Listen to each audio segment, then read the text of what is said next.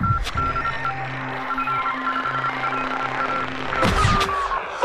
have an advocacy alert that we wanted to make the ALS community aware of, so we have a bit of bonus content for you here on Connecting ALS. We're going to bring in an expert to bring us up to speed. I'm here with Marianne Kuhn, VP of Care Services at our chapter of the ALS Association, to discuss a pressing legislative issue for the ALS community.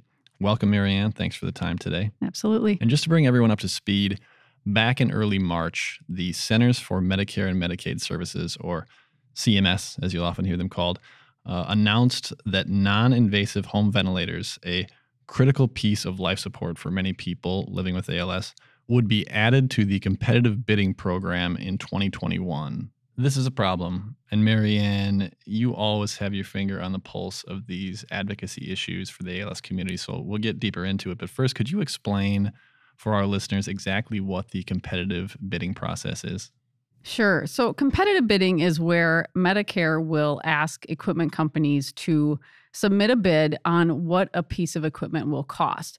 Now, normally this can be good because it can help keep prices down. So, they submit the bids, and then CMS will choose the lowest bid and ask each company to set that price. So, when they are getting reimbursements, that's the price that they get reimbursed at. Okay. So, on the surface, like you said, it sounds like the program has good intentions, but tell us why adding non invasive home ventilators to the list will be an issue for many people with ALS. Yeah, so sometimes what'll happen is if you set these bids too low, so equipment companies can't get reimbursed at a level that will cover their costs.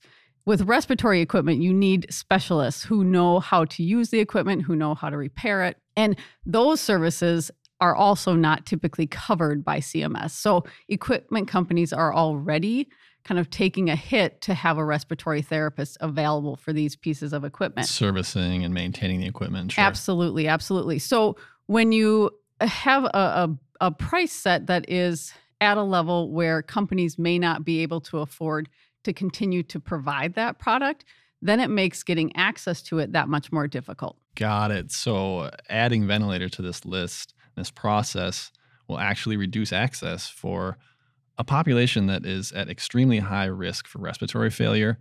And I suppose uh, that could ultimately mean more trips to the ER, longer hospital stays, uh, fewer home care options, and then ultimately higher costs for Medicare and Medicaid, right? Absolutely. Absolutely.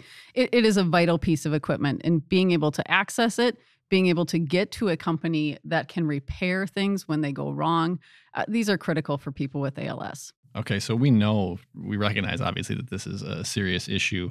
What can we do as a community to speak out against it? Who should we be calling and emailing and tweeting at? The simplest thing you can do is contact your members of Congress. You need to ask them. There are some Dear Colleague letters that are going around um, that they can sign on to that will ask the Centers for Medicare and Medicaid not to include non invasive ventilation in a competitive bidding process, but simply just contact your members of Congress and say, we can't have this on, on competitive bidding. Because those dear colleague letters, those can go a long way in initial stages like this, right? They absolutely can, because it shows that more and more members of Congress care about this issue, are concerned about what impact this would have on people living with ALS, and that the more that we can get members of Congress united behind a situation like this, CMS will listen to us and, and hear those concerns. And, you know, it can be as simple as they can make a rule change then, and this can get resolved. What exactly is a Dear Colleague letter? Yeah, so a Dear Colleague letter is a letter that is usually put together by a member of Congress that is sent out, and he or she is asking other members of Congress to sign on and support whatever issue they are talking about at that moment. So the benefit of a Dear Colleague letter is that it creates momentum, and the more members of Congress that we can get signed on to an issue, you you can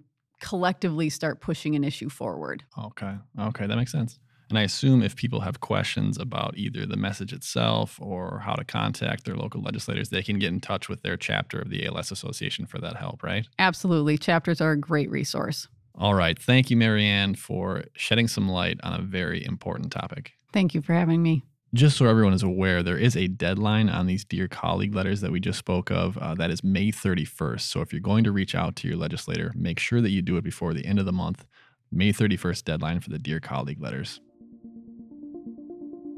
One of our goals with Connecting ALS is to make sure the community is aware of these kinds of legislative matters as they happen. So be sure to subscribe on your favorite podcast app or at connectingals.org to make sure you're getting all the latest content.